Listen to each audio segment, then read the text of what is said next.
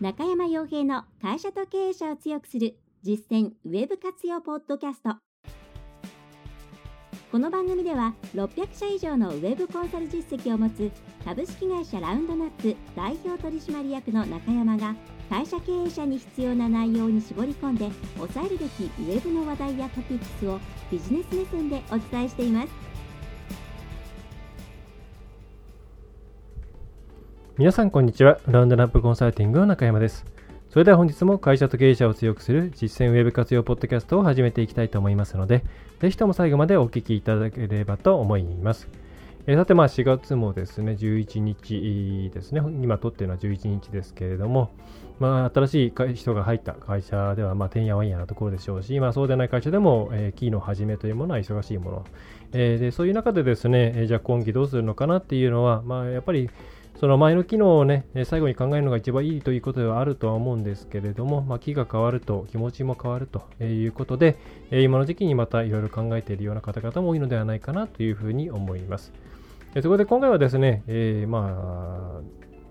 その IT とか Web に関する、うん、新しい技術ですね。でそういったもの、あるいはまあ新しくはないんですけれども、だいぶ普及が進んできたようなものについて、えー、今回のこのポッドキャストのね、ターゲットになっている、えー、中小企業、まあ、といっても少し、まあ、小規模寄りですね、の会社の方々が取り入れるべきなのか、タイミングとして取り入れるべきなのか、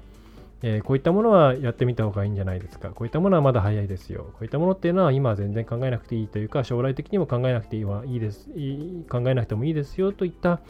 ことを少しですね、まとめたいなというふうに思います。まあ、会社によってですね、どういうソリューションを入れるのかというのは、うん、業種業態にもよりますし、またその、どれぐらいこう余剰があるかですね、コストの面の部分の許容ができるかとか、そういうところでも変わってきますので、あくまで目安というところではあるんですけれども、え一体どんなものをですね、今年、え、まあ、導入選定の視野に入れていけばいいのかっていうことを、え、考えていただければなというふうに思います。でその一つのきっかけとして、これはプレスリリースで出ているんですかね。えーと、私はアットマーク IT というサイトの方で見ていますが、えーと、ノークリサーチという、これは、えー、IT 関係のリサーチとかコンサルティングを行っている会社さんですね。IT マーケットの専門の調査会社さんですけれども、えそこが出しているうんとプレスというか、まあ、レポートを出しましたよというリリースですね。それが、えー、結構面白いなと、えー、一つ、えー、土台として面白いなと、興味深いなということで、え、それをもとに、うん、少しお話ができればなと思います。で、これについて、え、実際のプレスリリースといいますか、まあ、レポートの方を、え、見たいという方はですね、え、カタカナでノークリサーチですね。で、検索をしていただくと、すごく、こう、なんていうんですかね、シンプルなウェブサイトが出てきますので、そこに、えー、えー、っとですね、えー、っと、2018年版 DX 時代に向けた中堅中小 IT ソリューション投資動向レポートというものがあり、えー、あると。で、中堅中小なんで、まあ中堅なんで割と上の方ですね、中小で言っても割と中の方に近いということで、小規模事業者の方々というよりは、まあ、もう少し規模感の大きい会社さんなんですけれども、えそこに向けた DX、DX っていうのはですね、デジタルトランスフォーメーションといって、まあ、様々なこうデジタル的なものをですね、え会社の、うん、にプラスになるように使っていきましょう。どういう組み合わせで使っていきましょうかっていうような意味だと思ってもらえればいいかなと思います。で、え、その、え、レポートがあるので、えその中にあるね、図が面白いかなと思うので、それを見ながらですね、えーそうですね、いわゆる小規模よりま、私が基本的にコンサルティングをしているような小規模な会社さん、うん、あるいは中堅、中小企業、中,、えー、ね、中の方だけれども、えーと、そんなに従業員規模が大きくないような、まあ、その中堅ではないよというような会社さんに、えー、あったものはどれかということについて、今回お伝えできればと思います。はい。まあ、具体的にですね、多分このえっ、ー、とですね、まあ、アットマーク IT 内のプレスの方、リリースの方を見てもらいながらのがいいと思うんで、もしそれを今探せる方は見てもらえればと思います。でそれを今ちょっと見つけられないよという方はですね、えー、一応ちゃんと読み上げ読み上げていきますので、えー、それを、え、聞きながら後で見ていただけると嬉しいですね。はいで今回ご紹介するものっていうのは基本的に先進的なものが多いので、えー、まあ、すぐに取り入れるっていうものはほとんどまあないかなとは思うんですね。ただその、え、中でこういうことはやった方がいいよっていう部分もあるので、え、そういうところをうまく吸い取ってもらえればと思います。はい、で、え、今回ですね、その、うん、レポートの方なんですけど、えっ、と、えー、アットマーク IT の方で、えー、少し読み上げると、えー、ノークリサーチですね。ノークリサーチの調べによると、デジタルトランスフォーメーションがもたらす変化は、中堅・中小企業の IT 活用にも影響を及ぼしつつあるということで、えまあ、約40項目についての IT の活用以降ですね、まあ、使ってみたいなっていうものはどれですかっていうことですね。えということについて、まあ、顧客対応というところに絞った、えレポートになっていますと。で,、えー、ですね、で具体的に何があるかっていうところなんですが、ま、まずちょっと読み上げていくと、とですね、まあ、グラフに載っているものとしては、顧客対応の改善における導入予定割合と初年度合計費用。で、そうですね、1番から、えー、1番、えー、ウェブ、メール、SNS を全く顧客対応。2番、名刺のデータ化による顧客共有。えー、3番が見つかるあ、店舗、施設における顧客動線分析とか。えー、4番、電話、一時対応窓口の外部委託とか。でこういう、えー、まあ、なんていうか分かりやすいものもあれば、え、スマートスピーカーによる顧客対応とか、え、それから、えまあ、顧客向けクレジットカード決済とかもありますね。あとは会話音声分析による顧客応対改善。これはつまり、こう、まあ、端的に言えば電話を取った人の、その、えやり取りの内容というものを分析して、えー、トークスクリプトを改善するとか、商品の、えー、何ですかね、キャッチを変えるとか、そういうところだと思います。であと活動履歴分析による顧客応対改善、まあ、SFA みたいなところですね、セールス、えー、関係の管理のところですね。あとチャットの自動応答とか、まあ、そういうですね、いろいろな営業周り、まあ、顧客対応ですね、営業も含め顧客対応の部分について、えー、これからどういうツールを使ってい、えー、きたいですかっていうようなものが並んでいます。で、え、この中でですね、え、今回この、まあ、ポッドキャストのメインターゲットとしている小規模事業者の方とか、え、中え、中小企業の、まあ、割と小規模に近いような中小企業の方々が、え、どれを取り入れていったらいいのか、どういうふうに向き合っていけばいいのかっていうのをお伝えできればと思います。でまずですね、えー、一つ一つちょっと順番にやっていこうかと思うんですけれども、えーウェブ、メール、SNS をまたぐ顧客対応というのが一番で、これ結構ですね、どこの会社さんもやりたいというふうに思っているみたいですね。まあ、導入予定という割合が大きいです。で、これじゃあですね、えー、実際やるとなると、じゃあ、どうするかっていうと、要するに、まあ、ウェブはフォームとか、えー、それから、まあ、チャットウィンドウとか、えー、によるお問い合わせ。で、メールはまあ、普通のメールですね。で SNS はその公式アカウントに対してのつぶや、えー、メンションですね、えー、返信とか、えー、そういったものになってくると思います。まあ、Facebook なんかだと直接 Facebook ページの方にメッセージが送られてくるっていうこともあるでしょうと。で、これに関しては、え、それぞれのチャンネルについて、まあ、ウェブとメール、これはまあ対応するのは当たり前ですね。で、ウェブに関しては、うん、いろいろ今は例えばその、そのチャットウィンドウをつけるとか、えー、ありますけれども、基本的にはまだまだフォームだけでいいというふうに思っています。チャットをつけたから爆発的にこう良くなったっていう例をですね、私は私の、まあ、基本的に、え私が関わっているようなお客さんでは聞いたことがないですね。でそれはなぜかというと、やっぱりチャットっていうのは一番何が重要かっていうと、即時性なんですよね。で、えー、例えば問い合わせフォームから問い合わせをするっていうと、どうしても時間がかかるイメージがありますし、まあ、実際時間はかかるんですよね。ポンと上がってきて、それに対して、えー、質問をきちんと作って返すっていう、フローの中には、まあ、承認のプロセスなんかも入ったりすると、まあ、なんだかんだこう1日ぐらいかかってしまったり、まあ、っていうのをそういうところで言ったら、もう2、3日ぐらいかかっちゃうところもあるわけです。でそこでじゃあなぜわざわざチャットなんていうものを使うかというと皆さん即時の対応が欲しいわけです。こういうことってできるんですかとかっていうのを匿名で、えー、すぐに確認したいっていう場合にすごく便利なんですね。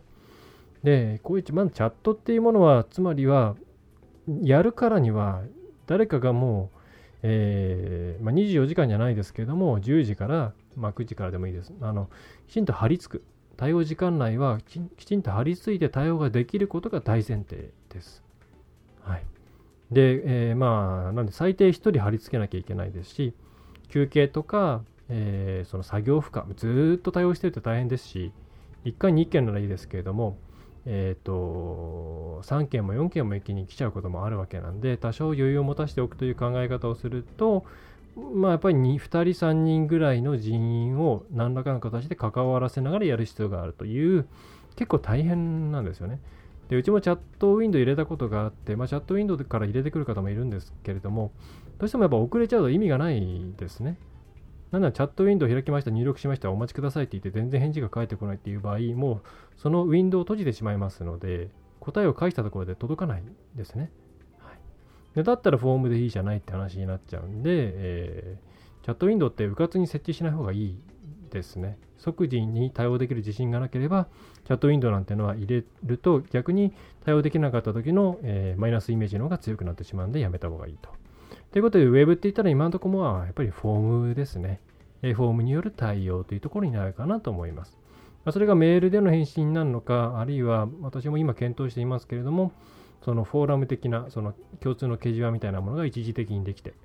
えそこでこう履歴を追いながら対応できるようにするみたいな形、えそれもまたありだと思いますけども、基本的にはチャットというよりはまだまだフォーム系かなというふうに思います。なんで、それ以外のものを今、早急に取り入れるのは危険で、ちゃんと体制が整っていない限りはやるべきではないと思います。で一般的な小規模事業、中小企業の方々っていうのはそういったところに貼り付けるですね人員っていうのはないと思うんですね。だとすると、まあ、今のところ使うところではないかなというのが正直なところです。はい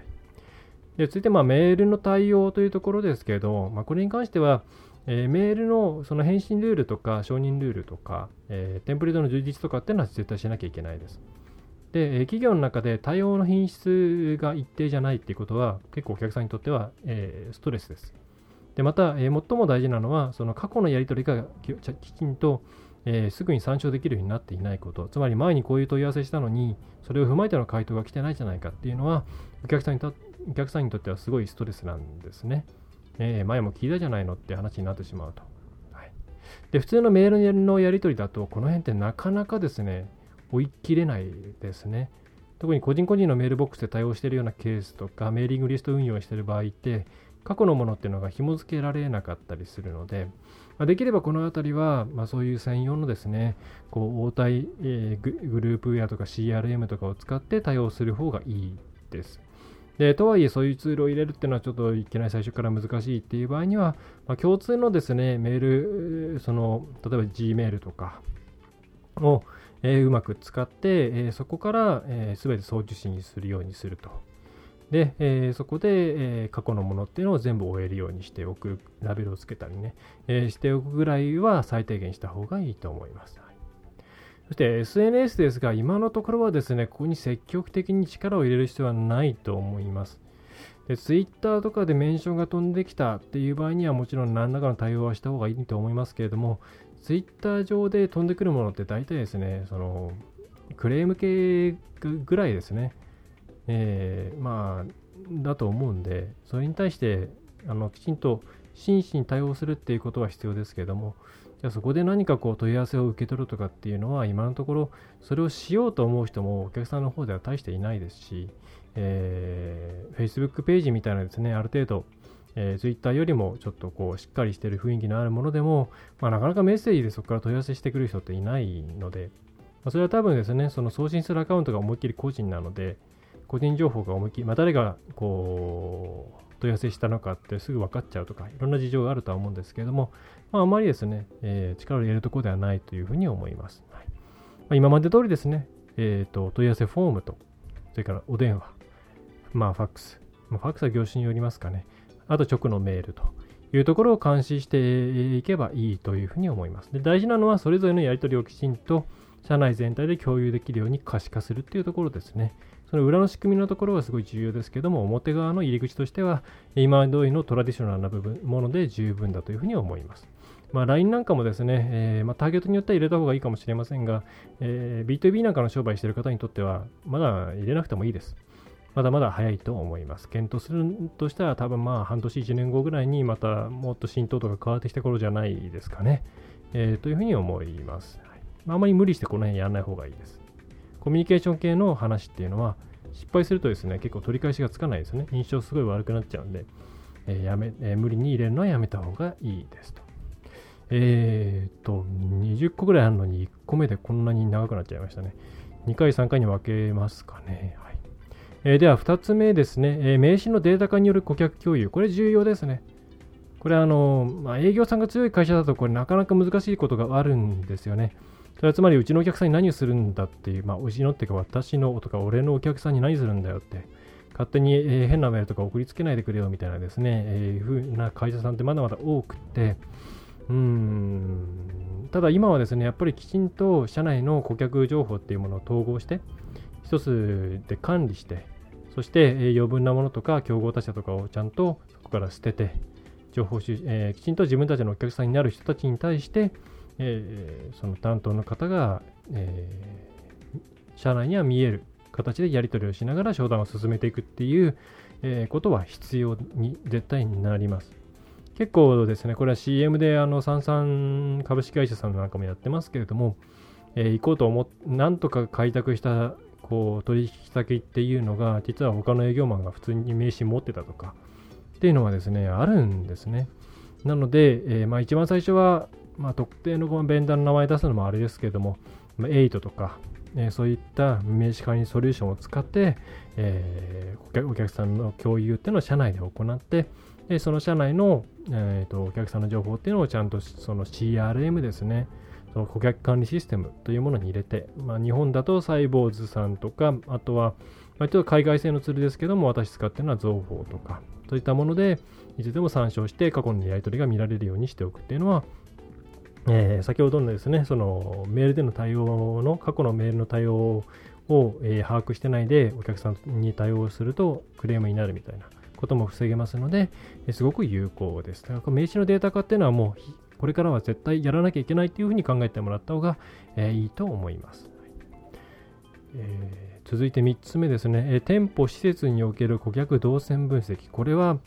あ、おそらくですけれども、カメラなどを使って、えー、特にこコンビニとかスーパーとかで、まあ、導入が進みつつあるんですけれども、お客さんがどういうふうに動いて、えー、どの辺で滞留してっていうのを商品の陳列なんかとともにチェックするようなやつだと思います。で、これはまあ店舗の商売の方っていうのは、まあ、できたらいいなっていうのはもちろんそうなんですけれども、まあ、結構やっぱりですね、初期投資必要ですし、まあ、そもそもその店内での顧客単価を上げるとか、リピーター、うんぬんとかっていうより、新規をどうやって取ってくるのっていうことが問題になってくるケースが多いので、まあ、まだそんなにこう積極的にやることはないかな。ただ、製品としては結構増えてきてます。はい。で、例えばコンバージョンを測るだけだったら、コンバージョン、その GBS 情報なんかをもとに、オフライン来店のコンバージョンを取るなんていうのは、そのアドですね、広告周りではできるようになっていますんで、そういうのに興味がある方っていうのはですね、えー、まあ、製品名に関しては私の方からお伝えもできますので、ご一報いただければと思います。やれることはもう結構やれる時代になってますね。はい。えー、まあ、このペースでいくと3回分ぐらい使えそうですね。それから、まあ、ちょっと飛ばし飛ばしいきますけど、4番目は電話一時対応窓口の外部委託。まあ、これはですね、社内リソースとの兼ね合いですね。何が一番問題かというと、つまり、まあ、外部に委託するっていうことをなぜ考えるかって言ったら、社内の一時受け担当者の教育ができていないか、社内で一時受けをしていたら、他の仕事ができないから、電話が取れない、機械損失をしてしまうケースがあるよっていうことだと思います。皆さんの会社で電話が溢れちゃっている状況であれば、一旦こういうですね、溢れた先が窓口につながるような仕組み作った方がいいです。ただフリーダイヤルなんかを使うと、オプションサービスとして、一回こう、コールかかってですねえ、一定の期間こう出ないと、別の番号に転送するってサービスありますよね。で、その先っていうものをそのコールセンターの方に回して、そこと契約して、で、要件を聞いて、えー、折り返しの連絡の約束を取り付けるみたいな、そういうことをやってくれるっていうのは、これはまあ重要ですね。ただ今現状として溢れてないっていう場合には、基本的にはまず外部委託するんじゃなくて、えー、社内で取って、ちゃんと情報を取っていった方がいいですね。はい。まあ、やっぱりトークスクリプトを作ったりとか、お客さんのニーズを救い取っていくっていうことについては、社内でまず基本的にやらなきゃいけないことですので、えー、そういった意味では簡単に外部委託して、えー、するっていうのはお勧めできないですね。やっぱり電話の対応っていうのはものすごく企業企業のイメージに直結しますので、電話をきちんと対応できるっていうのは、普通の一般的な企業であれば、え、ものすごく、うん、必須の要素だと、重要な要素だというふうに考えてもらえればと思います。まあ、接客に近いですね。はい、電話、まあ、うちなんか本当は電話出たいんですけども、なかなか出ないことも多くて悩ましいんですが、まあ、本当はちゃんと電話して、えー、来たらすぐに対応して、その場で解決できるような仕組みにしていきたいなとは思うんですが、なかなかちょうどですね、私の方の手が開かないというところでですね、えー、悩ましいところです。えー、では続いて、えー、5番ですね。これやっぱりもう1回ぐらい取らなきゃダメですね。え AI を活用したチャットの自動応答ですが、まあ、これもまだ検討する段階ではないですね。チャットの自動応答いろんなところで使ってますけども、まあ、ちょっと混み合うと、込み入ったところになると、結局は人間のオペレーターに回し回すになってしまうんで、まあ、あまり意味なかったなって思っちゃうことが多いですね。で、まあ、ただですね、これ発展していけば絶対こっち、これすごく楽になるんで、基本的な対応のうち、なんですかね、問い合わせのうち半分ぐらいはこれが処理してくれるよみたいなことにもなってくると思うんで、まあ、将来的に視野に入れた方がいいとは思うんですけれども、まあ、今考えることではないなというふうに思います。え、続いて、ま、1の6、対話型ロボットによる顧客対応。なんペパー君とかですかね。えー、まあ、まだ まだ早いですね、正直。はいえ、スマートスピーカー、えー、7番がスマートスピーカーによる顧客対応。まあ、これもまだまだ早いですね。ねまあ、スマートスピーカー自体すごい面白いですけどね、私もうちに、えっ、と、エコードット2つと、それからオフィスも含めて、あえっ、と、エコードットと、えっ、と、Google アシスタンスが2台ありますけれども、あの、使い出すと結構楽しいですけれども、まあ、まだまだ業務的にこう、パフォーマンス出せるかというと難しいところかなというふうには思います。えー、では、その次が1の8はないな。1の9ですね。顧客向けクレジットカード決済。これはですね、もうぜひ入れた方がいいですね。クレジットカードの利用率って相当上がっているんですね。で、これはもっともっと上げるためにはどうしたらいいかっていうと、まあ、つまり使えないから使わないんですよね、皆さん。そこら中が使えるようになってれば使うんですね。で、電子マネーなんかの決済もそうですけども、結構今、あのね、あの、スイカとかパスモで決済してる人って、あの、端末があれば結構や使ってますし、えー、クレジットカード決済もできるんだったら使いたいっていうところ多いですね。で、企業についてはなんだかんだその請求書払いとかそういうオプションがあるので、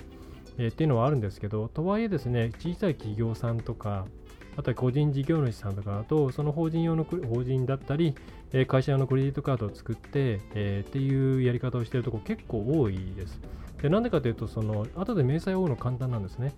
例えばそのクラウド系の会計ソフトなんかだと、クレジットカードのその、えー、いろんな情報っていうのを自動的に取ってきてくれたりもしますので、えー、そうすると、何ですかね、もうすべてのものを、極論すべてのものをクレジットカードで買うことができれば、明細をいちいち入れる必要がないんですね。で、うちなんかもそうで、ほとんどが法人カードで決済しちゃっているんで、もうほとんど入れることがないですね。まあ、科目の修正ぐらいですね。えー、なので、えー、すごくこれはニーズがあると思います。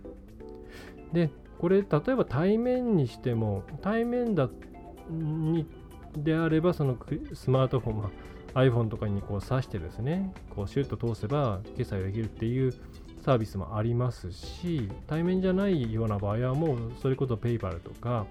そういったものを使えば、決済手数料で言ったら本当に1桁5%以下ですよね。3%とかかな、えー、ぐらいで、えー、クレジットカード決済を行ってもらうことができますので、まあ、その分手数料載せるか載せないのかっていうのは、えー、まあ、載せていいと思いますけれども、これすごく今簡単に実はできちゃうんですね。で、これにコンビニ払いとか、あとはその、えー、銀行の、何でしたっけ、えー、パッと出てこないですけれども、えー、銀行直で支払うやつ、えー、ページですね、ページとか、えー、っていうのを入れていくと、例えばそれペイメント系のサービスと契約をして、えー、っていうふうになりますけども、まあそんなに費用高いわけではないですから、で支払い手段ってですね、結構コンバージョンに影響するので、あの少なくともクレジットカード決済なんていうのは、あの簡単に導入できますので、特に PayPal なんて言ったら、あのちゃんと書類を揃えてですね、提出すれば簡単にアカウント作れますから楽なんですね。うちも時々ペーパーの決済のお客さんいますけれども、えー、もうメールで請求書が届いて、そこからこう、えー、まあ実際のクレジットカード決済情報を入れて決済してもらうっていう形になるんで、ものすごく楽だっていう話聞きます。ま、これはあの特に個人とかでやってる方とか、えー、であれば、まあ、絶対入れるべきじゃないかなというふうに思います。えー、では続いて、えー、10番、顧客向け QR コード決済。まあ、これもそうですね。QR まあ、まだちょっと QR コードの決済でそんなに進んでないんですけれども、えー、導入自体はそんな難しいことはないですし、これからその決済サービスによっては QR コード決済も一緒についてきたりもするんで、えー、QR コードなんで、まあ、対面がメインなんで、まあ、チケット商売とか、それから、えー、何ですかね、まあ、いろんな商売がありますけれども、まあ、全然、あのー、簡単に導入で導入できるんで、えー、あこれできたら便利なんじゃないっていうふうに思った方は、え、やってみてもいいんじゃないかなと思います。えー、あとはですね、えー、このぐらいで一旦終わらないと結構長くなっちゃいそうですね。え、ちょっとじゃあ次回もですね、まあ、もういくつかあるんですが、まあでもそんなものかな。はい。えー、ちょっと触れた方がいいものがあれば次回ちょっと触れていきたいと思います。まあ、あとは割と外人向けの音声翻訳とか文書翻訳とか、そういう内容になってくるんで、多分まあこのぐらいでいいかなと思います。はい、ぜひですね、元のこの、えーと、ノークリサーチの中堅中小企業の顧客対応に関する IT 動向、え、について、の実際のものですね、見ていただければと思います。まあ、基本的には、まあそ、このそんな先進的なものっていうのはすぐに入れない方がいいですね。まあ、周りがどう使っているのかとか、どう使っていてどういう反応が起きているのかっていうのをちゃんと確認して、でその上で自分たちが、まあ、さっと取り入れて、現場のオペレーションがそんなに大変じゃなくなるようなものであれば、まあ、ちょっと試しに使ってみるかなみたいな感じが、えー、いいと思います。まあ、どうしても初物っていうのはなんか興味湧きそうなんですけれども、あのパソコンとか車と同じですね、まあ、初物はいろいろ練られてない部分もありますので、基本的にはうんなかなか IT とか Web のリテラシー、あるいはこう導入っていうものに慣れてないような企業さんっていうのは、えー、枯れ気味のものを着実に取り入れていくっていう姿勢の方が、えー、絶対にいいです。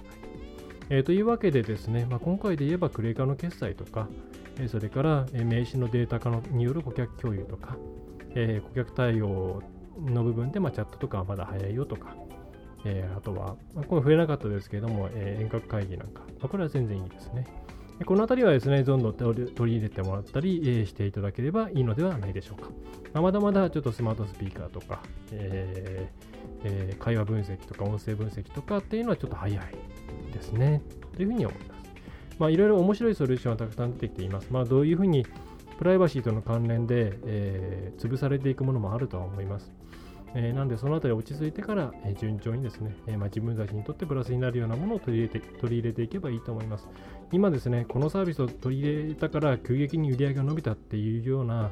えそういったインパクトのあるものって今ほとんどないので、そこに期待するのではなくて、今既存のものをきちんと育てていきながら新しいものを少しずつ加えていくようなイメージでやっていくのがいいのではないでしょうか。ご不安な場合、えー、まあ、もっと細かい点とかはですね、まあ、よろしければですね、うちの顧問とかに申し込んでもらえれば、随時チャットで質問してもらえれば、えー、御社にとって価値があるかないかっていうのをその場で答えることができます。えー、ということでですね、今回ちょっと長くなっちゃいました。申し訳ございません。えー、あんまりファイル大きくなるとですね、怒られちゃうんですけれども、えー、以上になります。さまざ、まなものが入ってきて、えー、うちもいろんなものを試しに使ってみたりして、えーまあ、楽しかったり大変だったりするんですけれども、まあ、まだまだですね、えー、いろんなテクノロジーの伸びしろっていうものがあるので、えー、面白いものっていうのはどんどん使ってみて、えー、っていう姿勢をですね、まず経営者の方が持ってもらってい、えー、くのがいいのではないかなというふうに思います。はいえー、それでは最後までお聞きいただきましてありがとうございました。え、お知らせとしては、えーと、ニュースレターですね、紙のニュースレターの発送が控えています。えー、早めに1週間以内ぐらいに申し込んでいただくと多分次回の送付に間に合うかなと思います。えー、間に合わなかった場合ですね、個別に後々、えー、1通ずつお送りすることになりますので、早めの申し込みを、えー、お願いできればと思います。はいえー、それでは最後までお聞きいただきましてありがとうございました。ラウンドナップコンサルティングの中山がお送りいたしました。今回の内容はいかがでしたでしょうか？ぜひご質問やご感想をラウンドナップコンサルティングのポッドキャスト質問フォームからお寄せください。お待ちしております。また、ホームページにてたくさんの情報を配信していますので、ぜひブログ、メールマガジン、郵送ニュースレターや各種資料 PDF もご覧ください。この世からウェブを活用できない会社をゼロにするを理念とする株式会社ラウンドナップがお送りいたしました。